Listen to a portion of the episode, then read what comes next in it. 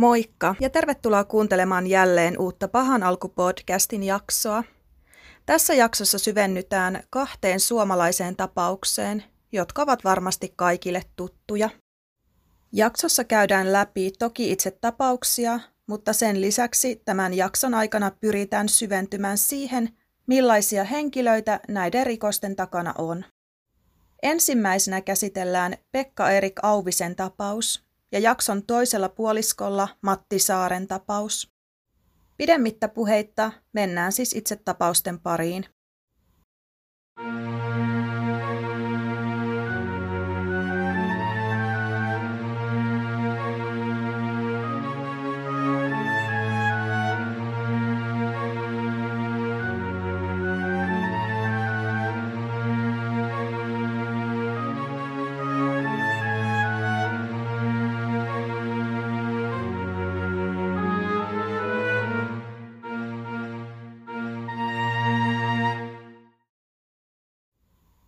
Erik Auvinen syntyi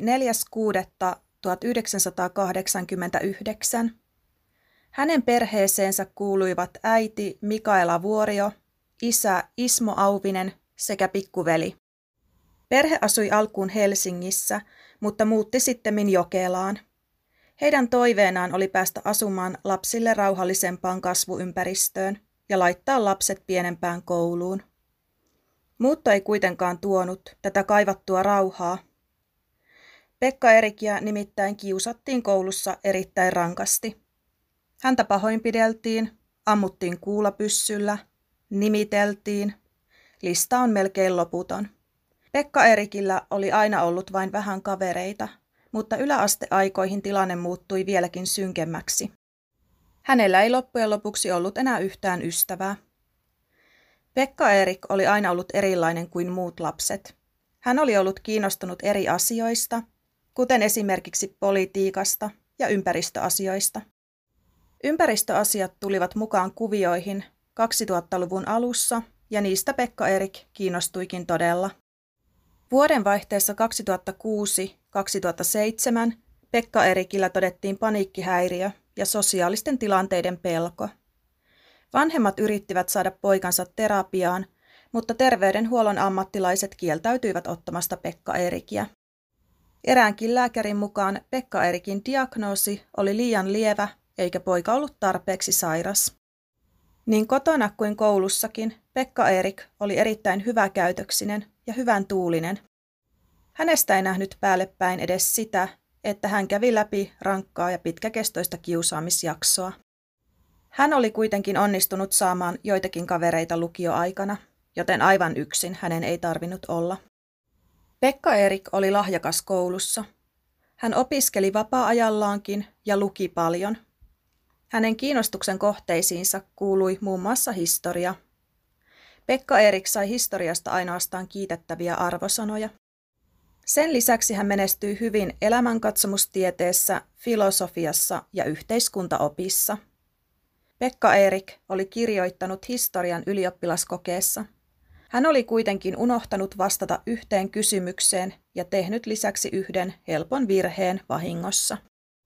Ilman näitä virheitä hän olisi kirjoittanut laudaatturin. Pekka Erik viihtyi kaveriporukassa, johon kuului hänen lisäkseen kolme nuorta miestä.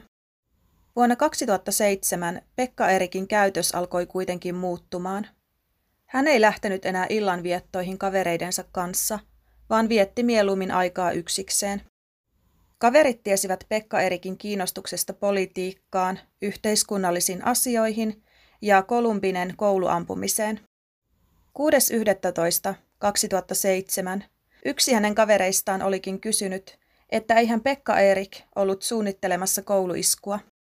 Pekka Erik oli vastannut tähän, että ei ole, vaan että hän menisi mieluummin eduskuntaan. Todellisuudessa Pekka Erik oli kuitenkin päättänyt toteuttaa iskun vain seuraavana päivänä. Hän kirjoitti vanhemmilleen ja veljelleen viestin, jossa toivottiin, että tulevaisuudessa olot olisivat paremmat. 7.11.2007 Jokelan koulukeskuksessa Tuusulassa opiskeli noin 500 oppilasta ja koulukeskuksessa työskenteli noin 50 henkilöä. Kyseessä oli yhdistetty yläaste ja lukio, jossa myös Pekka Erik opiskeli. 18-vuotias Pekka Erik otti polkupyörän alleen ja lähti kohti koulua kello 11.28. Hän saapui koululle kello 11.40 mukanaan 22-kaliberinen Sig Sauer Mosquito semiautomaattinen pistooli. Pekka Erik saapui koulun aulaan, jossa hän ampui ensimmäisen uhrinsa. Sen jälkeen hän piiloutui vessaan. Koulussa kuultiin laukausten äänet, mutta kukaan ei osannut aavistaa niiden olevan laukauksia. Kun ensimmäinen uhri löydettiin, opiskelijat luulivat hänen kolauttaneen päänsä. Kun opiskelijat olivat ensimmäisen uhrin luona, Pekka Erik avasi tulen WC-tiloista. Hän ampui kaksi opiskelijaa. Pian paikalle saapui terveydenhoitaja, joka pyrki auttamaan uhreja, mutta heidän auttamisekseen ei ollut enää mitään tehtävissä. Terveydenhoitaja ilmoitti tilanteesta hätäkeskukseen kello 11.43, jonka jälkeen Pekka Erik avasi jälleen tulen. Hän ampui vielä yhden paikalla olleen opiskelijan.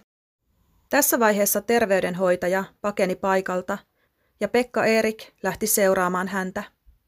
Poliisi sai hälytyksen kello 11.45. Samoihin aikoihin Pekka Erik sai terveydenhoitajan kiinni ja ampui hänet sekä viidennen opiskelijan. Kello 11.47 rehtori Helena Kalmi sai kuulla ammuskelusta ja kuulutti, että kaikkien tulisi siirtyä luokkiinsa ja lukita ovet. Kun Pekka Erik kuuli kuulutuksen, hän hermostui ja alkoi huutamaan uhkauksia. Pekka Erik kuljeskeli käytävillä ja ampui satunnaisesti useita kymmeniä laukauksia. Hän kohtasi käytävällä erään opiskelijan äidin, mutta jostakin syystä Pekka Erik päästi hänet menemään. Sen sijaan hän käveli eteenpäin ja ampui useita laukauksia erään luokkahuoneen oven läpi. Yksi näistä laukauksista osui erään opiskelijan jalkaan. Tietojen mukaan laukaus olisi osunut varpaaseen. Se ei joka tapauksessa aiheuttanut vakavia vammoja.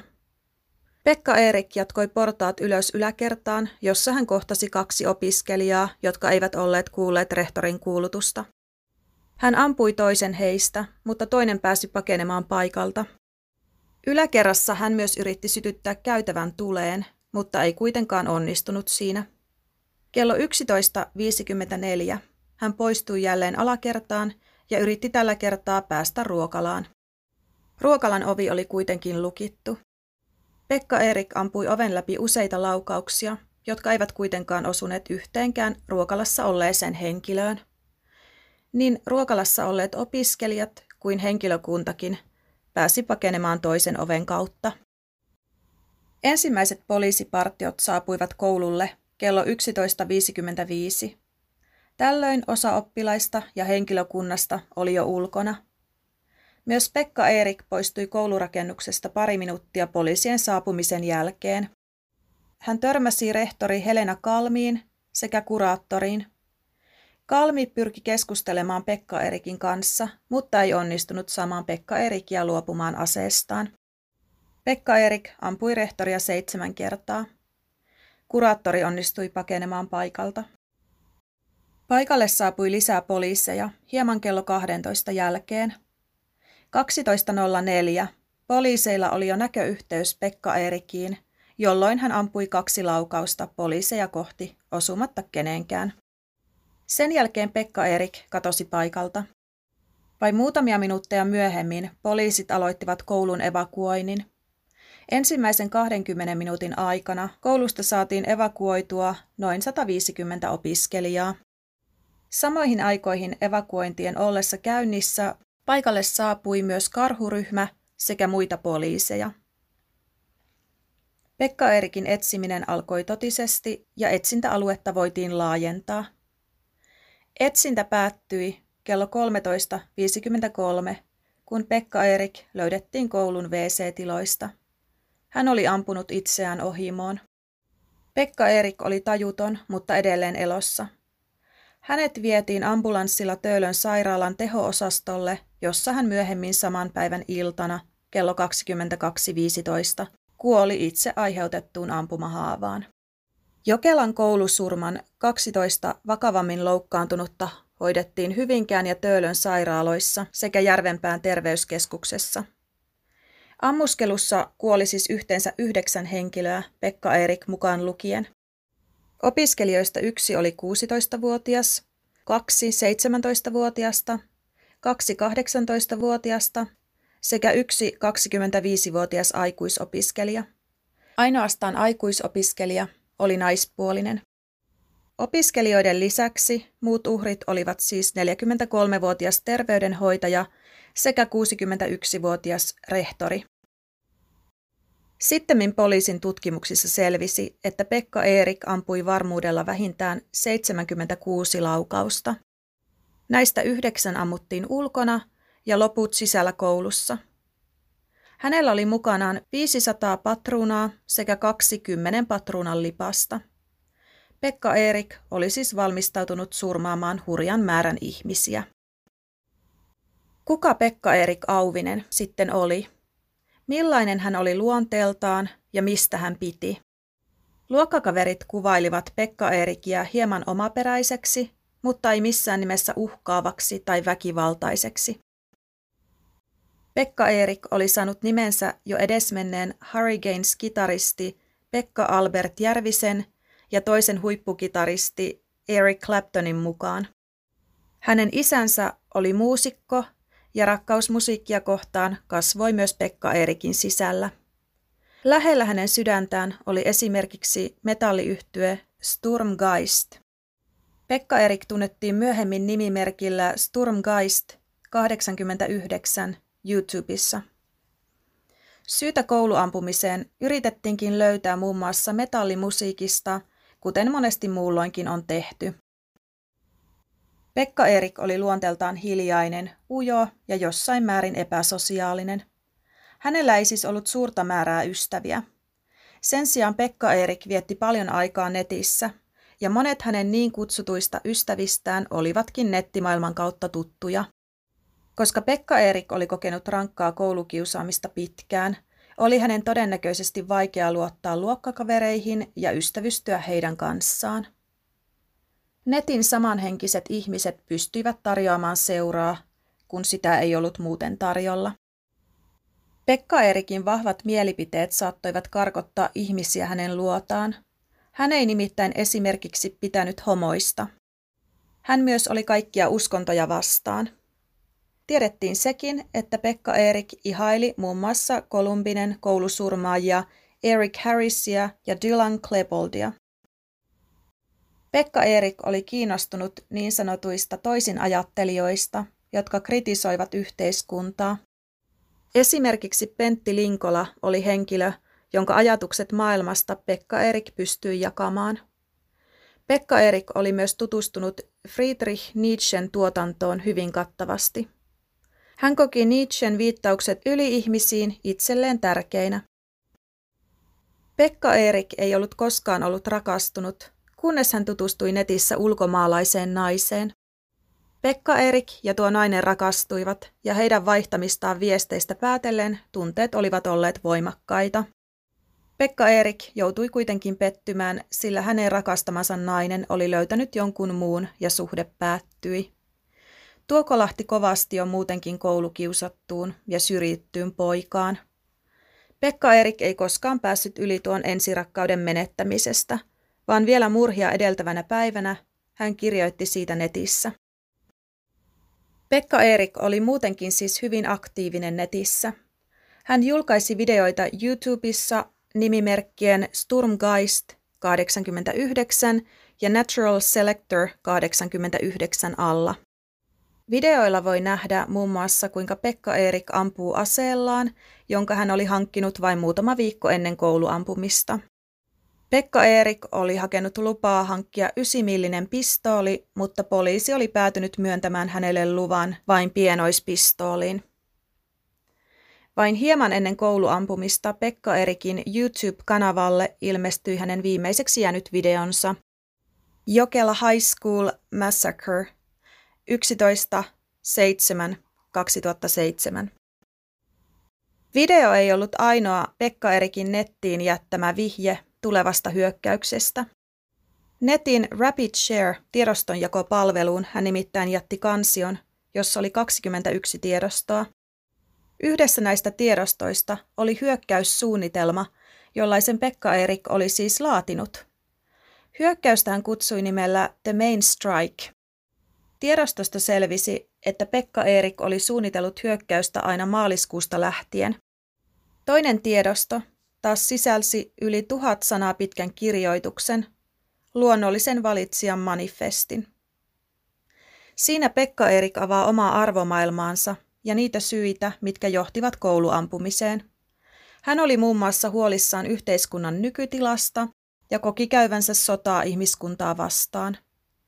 Tähän viittaa hyvin vahvasti myös YouTube-videolla Pekka Erikin päällä nähty paita, jossa on teksti Humanity is overrated. Luen tähän väliin lyhyen pätkän Pekka Erikin luonnollisen valitsijan manifestista.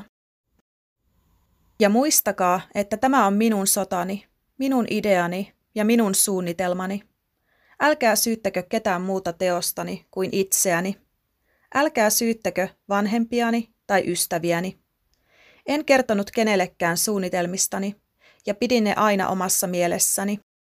Älkää syyttäkö elokuvia, joita katson, musiikkia, jota kuuntelen, pelejä, joita pelaan tai kirjoja, joita luen. Ei, niillä ei ole mitään tekemistä tämän kanssa. Tämä on minun sotaani. Yhden miehen sotaa, ihmisyyttä, hallituksia ja heikkomielisiä massoja vastaan. Ei armoa maapallon saastalle. Inhimillisyys on yliarvostettua. On aika laittaa luonnonvalinta ja sopeutuvimpien selviytyminen takaisin raiteilleen. Jokaiselle se, minkä hän ansaitsee. Lainaus Pekka Erikin manifestista päättyy. Pekka Erik oli nimennyt aseensa Catherineiksi. Catherine on muinaista kreikkaa ja se tarkoittaa puhdasta. Tuo ase on suuressa roolissa myös Pekka Erikin viimeisellä YouTube-videolla. Ehkä yksi tunnistettavimmista kuvakaappauksista tuolta videolta on kuva, jossa Pekka Erik tähtää aseella suoraan kameraan. Kuva värjäytyy punaiseksi. Pekka Erik oli siis ääriilmiöistä kiinnostunut nuori, joka selkeästi uppoutui syvälle omaan maailmaansa. Itseäni kiinnostaa se, mistä viha ihmisiä kohtaan kumpusi. Uskon, että rankka koulukiusaaminen jätti jälkensä jo nuoreen Pekka Eerikiin, eikä hän loppujen lopuksi koskaan päässyt siitä yli. Ensirakkauden menettäminen saattoi olla viimeinen niitti, joka lopulta johti siihen, että Pekka Erik päätti toteuttaa teon, jota hän oli suunnitellut jo pitkään. Mitä ajatuksia Pekka Erik Auvinen herättää sinussa? Seurasitko tätä tapausta aikanaan? Voit kommentoida podcastin Instagramissa Pahan alku podcast. Sitten mennäänkin päivän toisen tapauksen pariin.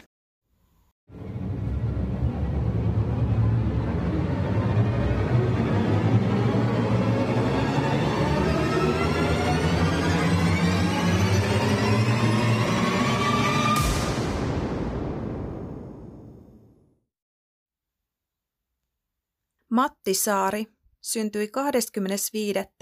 1986 Pohjois-Pohjanmaalla. Hän oli normaali lapsi, jonka käytös ei herättänyt huomiota nuoruudessa. Valitettavasti jo ala-astelta lähtien oli tapahtunut rankkaa koulukiusaamista, josta Matti ei kuitenkaan ollut kertonut kotonaan.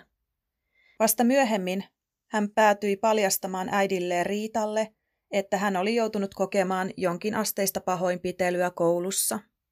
Häntä oli muun muassa heitelty seinään koulun käytävillä.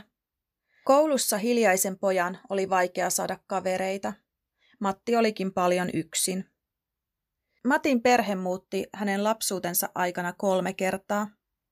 Hänen vanhempansa erosivat, eikä isää juuri näkynyt silloin, kun Matti oli pieni. Pääasiassa hänen perheeseensä siis kuuluivat hänen äitinsä ja sisaruksensa. Matin kasvaessa isäkin alkoi olemaan kuvioissa enemmän. Matti meni lukioon Pyhäjärvellä, mutta lukiossa ei mennyt hyvin. Hänen päälleen oli syljetty ja hänen moponsa oli uhattu rikkoa. Niinpä Matti päätyi myymään moponsa. Myös paikkakuntaa vaihdettiin vain pari kuukautta lukion alkamisen jälkeen. Uusi koti löytyi Kajaanista, jossa Matti meni jälleen lukioon.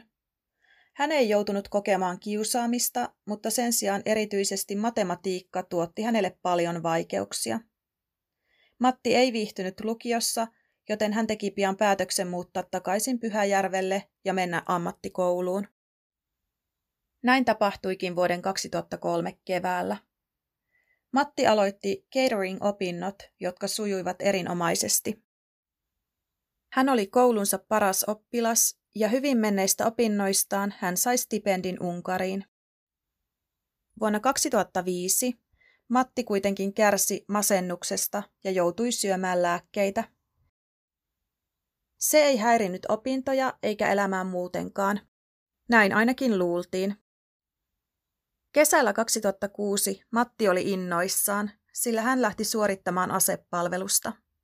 Hänen palveluspaikkanaan oli Kainuun prikaati. Matti puhui aliupseerikoulusta ja menikin armeijaan innostunein mielin. Jotakin kuitenkin tapahtui asepalveluksen aikana, sillä eräällä kerralla Matin tultua lomille hän oli sanonut, ettei pala armeijaan enää koskaan. Jälkeenpäin on arveltu, että Matti olisi joutunut kiusatuksi armeijassa. Asepalvelus ei kestänyt loppujen lopuksi pitkään, eikä Matti koskaan hakenut aliupseerikouluun. Koska armeija ei ollut mennyt niin kuin hän halusi, Matti päätti karistaa Suomen pölyt jaloistaan ja hankki itselleen työpaikan Englannista. Hän työskenteli hotellissa, mutta palasi takaisin jo vuoden 2007 alussa. Matti päätyi opiskelemaan restonomiksi Kauhajoelle. 23.9.2008 Matti saapui koululle, jossa oli tuohon aikaan noin 200 opiskelijaa ja henkilökuntaan kuuluvaa henkilöä. Hän oli pukeutunut tummiin vaatteisiin ja hänellä oli päässään kommandopipo. Matti astui sisään luokkahuoneeseen noin kello 10.40 ja aloitti ampumisen. Hän oli aseistautunut 22 kaliberisella Walter P22 Target semiautomaattisella aseella. Hänellä oli mukanaan myös kotitekoisia Molotovin koktaileja. Luokkahuoneessa oli noin 20 opiskelijaa, jotka olivat tekemässä koetta. Matti poistui luokkahuoneesta tietojen mukaan vähintään kerran täyttämään asensa lippaan. Opettaja yritti estää Mattia pääsemästä takaisin luokkaan, jolloin Matti ampui hänet kuoliaaksi. Kaiken kaikkiaan luokkahuoneessa kuoli yhdeksän henkilöä. Ammuskelu luokkahuoneessa kesti noin kuusi minuuttia, jonka jälkeen kello 10.46 hätäkeskus saikin ensimmäisen ilmoituksen kouluampumisesta. Matin ollessa koulun käytävällä hän ampui yhden henkilön.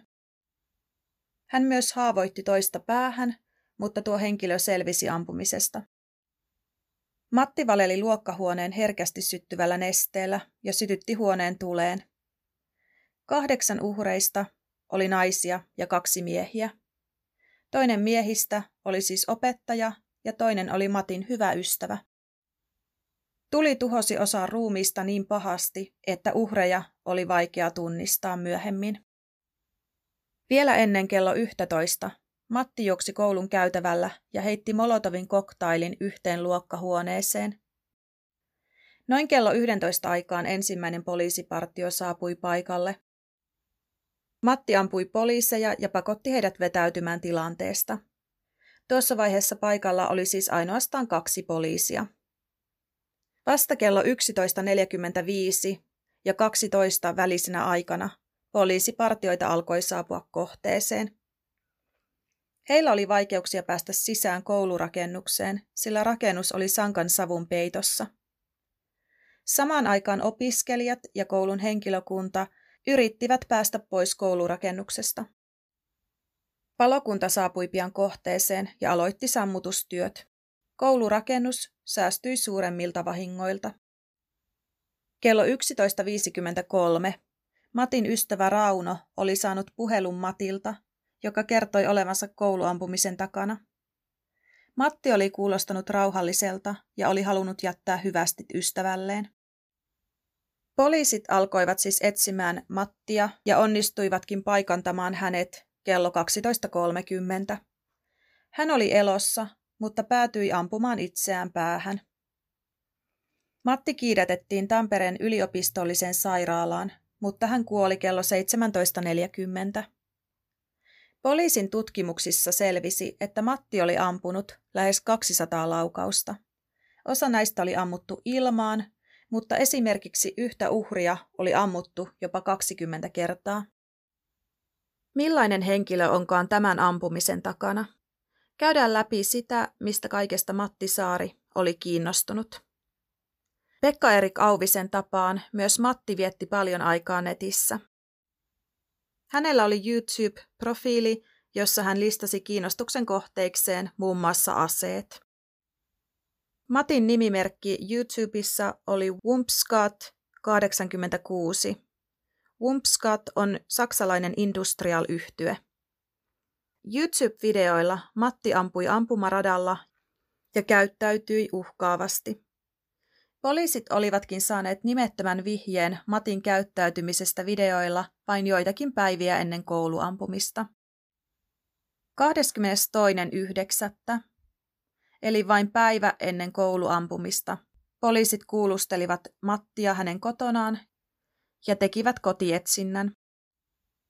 Heillä ei kuitenkaan ollut syytä pidättää Mattia, sillä Matin ase oli täysin laillinen. Hänellä oli väliaikainen tai paremmin sanottuna määräaikainen lupa kantaa asetta. Matti oli saanut tuon luvan elokuussa 2008 ampumaharrastuksen vuoksi. Jälkeenpäin poliisien toimintaa on kyseenalaistettu, sillä ilmassa oli paljonkin viitteitä siitä, että jotakin pahaa saattaisi tapahtua. Poliisitarkastajaa syytettiinkin myöhemmin virkavelvollisuuden laiminlyönnistä. Noiden videoiden ja uhkaavan käyttäytymisen lisäksi Matti oli käynyt psykologilla kuukausien ajan ennen ampumista. Myös siellä oli käynyt ilmi, että Matti oli jopa sairaaloisen kiinnostunut aseista. Myös Matin puheet olivat huolestuttavia. Hän oli sanonut, että halusi tappaa niin monta ihmistä kuin mahdollista.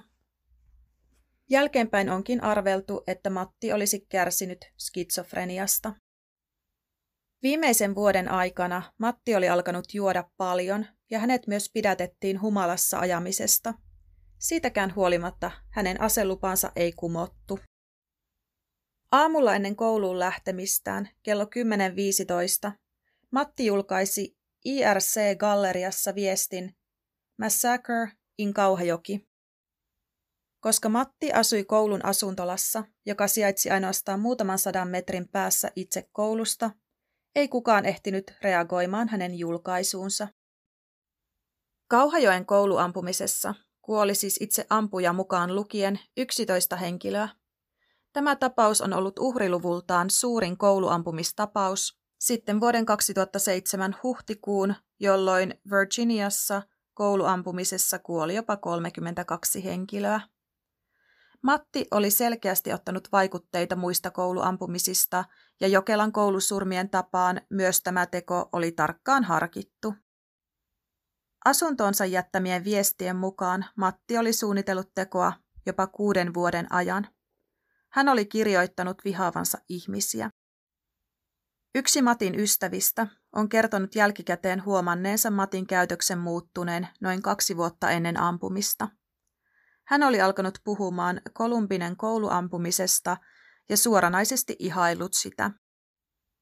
18 kuukautta ennen Kauhajoen kouluampumista Matti oli lähettänyt ystävälleen viestin, jossa hän oli uhannut toteuttaa kouluampumisen seuraavana päivänä. Koska näin ei kuitenkaan tapahtunut, ei ystävä ottanut tuota viestiä tosissaan. Matti sanoi myös vitsailleensa asiasta. Lopulta hän kuitenkin toteutti tuon uhkauksensa, eikä kertonut aikeistaan kenellekään etukäteen. Kauhajoen ja Jokelan koulusurmissa on siis paljon samaa. Voi siis hyvinkin olla mahdollista, että Matti Saari oli ikään kuin kopioinut Jokelan koulusurmia ja pyrkinyt toteuttamaan samankaltaisen teon.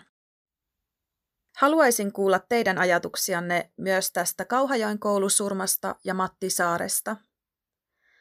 Itse uskon, että koulukiusaaminen on jättänyt syvät arvet tekijään myös tässä tapauksessa. Jossakin vaiheessa liikkui huhuja siitä, että Matti olisi tullut torjutuksi monien naisten toimesta, ja tämän vuoksi hän olisi surmanut kahta henkilöä lukuun ottamatta ainoastaan naispuolisia opiskelijoita.